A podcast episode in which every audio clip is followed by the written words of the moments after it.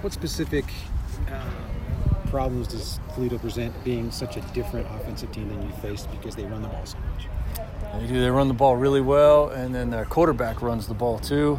Uh, we haven't faced a whole lot of teams that, that use the design quarterback run against us. The first game against Utah, I think they could have, but they didn't probably didn't feel like they needed to risk that.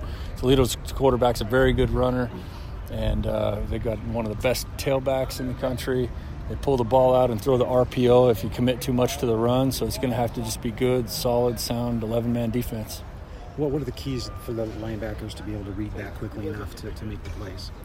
Well, the linebackers have to be able to read the, the action of the backfield and at the same time read the level of the offensive line. And so if the offensive line is out low, then you have to feel a little faster. If the offensive line's a little higher, then you know, chances are it can be an RPO play.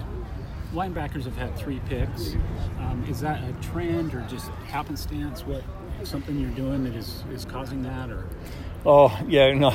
Well, we do we do some individual drills. No, I'm just kidding. I, I think it's I think it's um, it's definitely about the, the defensive call somewhat and allowing the linebackers to flow. And w- there will be other defenses where we'd have very little chance to make an interception. So I think it's just been uh, some guys in the right position that have done their techniques right. But it might start to even out over the next few games with safeties and, and corners getting involved in that interception game. What has Max Tooley done to earn the playing time that he's gotten and the trust that he's gotten? He plays really passionate. Um, you know, in, in terms of maybe the, the growth in his playing time um, from the beginning of the season until recently, I think it's understanding more where he belongs within the scheme of the defense. I think that's always a challenge for a young player, and something seemed to click there about week one or week two, and he's just got more and more playing time as a result.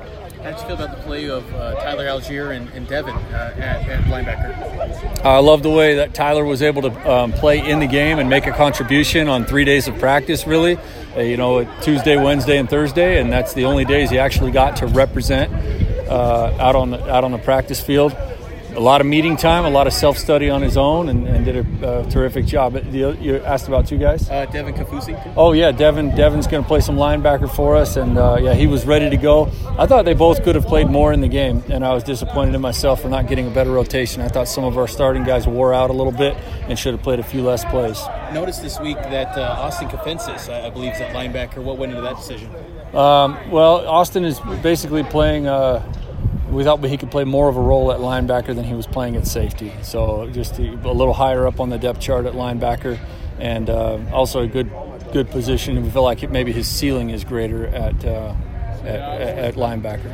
Will you keep uh, Tyler at linebacker moving forward? I, mean, I think so. I think all, all the guys every day, are, you know, anything could happen where we where we need to make a switch. A lot of these guys have experience play on the on the other side of the ball in high school or whatever the discussion was had this week about whether or not you know Tyler should get some snaps at running back, and for now we're going to keep him at linebacker. But he's very much trying to stay up on what we're doing on offense in case that's needed at a future time. What goes into a, a position change midseason? Is that something that you and, and, coaching staff kind of bring up to the players, or how does that process work itself out? I think it's it's usually like it, there's a position coach generally that has a need, right? Like we feel like that, that we don't have the depth that's required, and then uh, you know I'm really involved in a lot of those changes because I'm always evaluating every guy on the roster as the special teams coordinator, and so there'll be times where I see a guy have some ability and I'll be I'll be pushing the position coach. Hey, this guy I think needs to be on the travel squad. Can he play a bigger role on offense or defense? And and so sometimes that's the case. Coach Sitake has a has a long background in moving guys around, and so but but basically the criteria once the decision's made to look at it is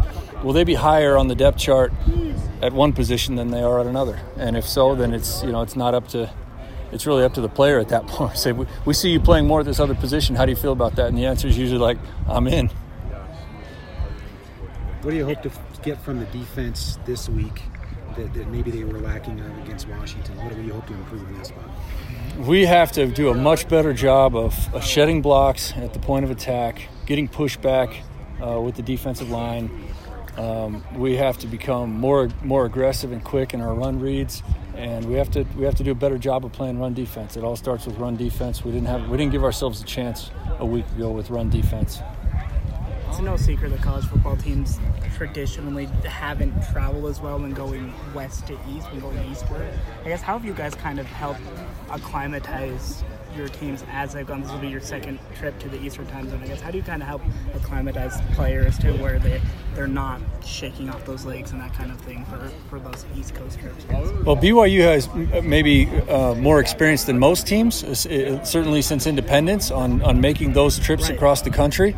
And I think one thing that our administration has learned is uh, to invest in Thursday travel for a Saturday game, particularly on a Saturday, uh, you know, noon-ish game or afternoon game. And so, so we're doing that uh, again. We did that for Tennessee, and I can just tell. I mean, if you've made that kind of trip before on your own, there's just a you know general level of physical and mental fogginess for about 24 hours and so now we're traveling closer to 36 hours before the game and it, it's, it's made a marked difference i've been a part of both types of that travel now traveling on friday and traveling on thursday and there's a huge difference You know, Ed, it, it can be easy to get it up for a rivalry game or USC or whatever, but how do, how do you feel about the urgency this week through through two days getting prepared for Toledo? Well, uh, so far so good. I think I think Tuesday is usually like a lot of mental work, and we see the guys their wheels are spinning. You can actually see them thinking on the field about uh, what the opponent presents new and, and how that may change our alignments and assignments, somewhat tweak alignments and assignments. But really, to, tomorrow is the day where we where I get the best sense for if if uh, the boys believe in the game plan, if they believe in, that we have an opportunity to win, if they're respecting the other team, and there's just that right kind of balance between confidence and work.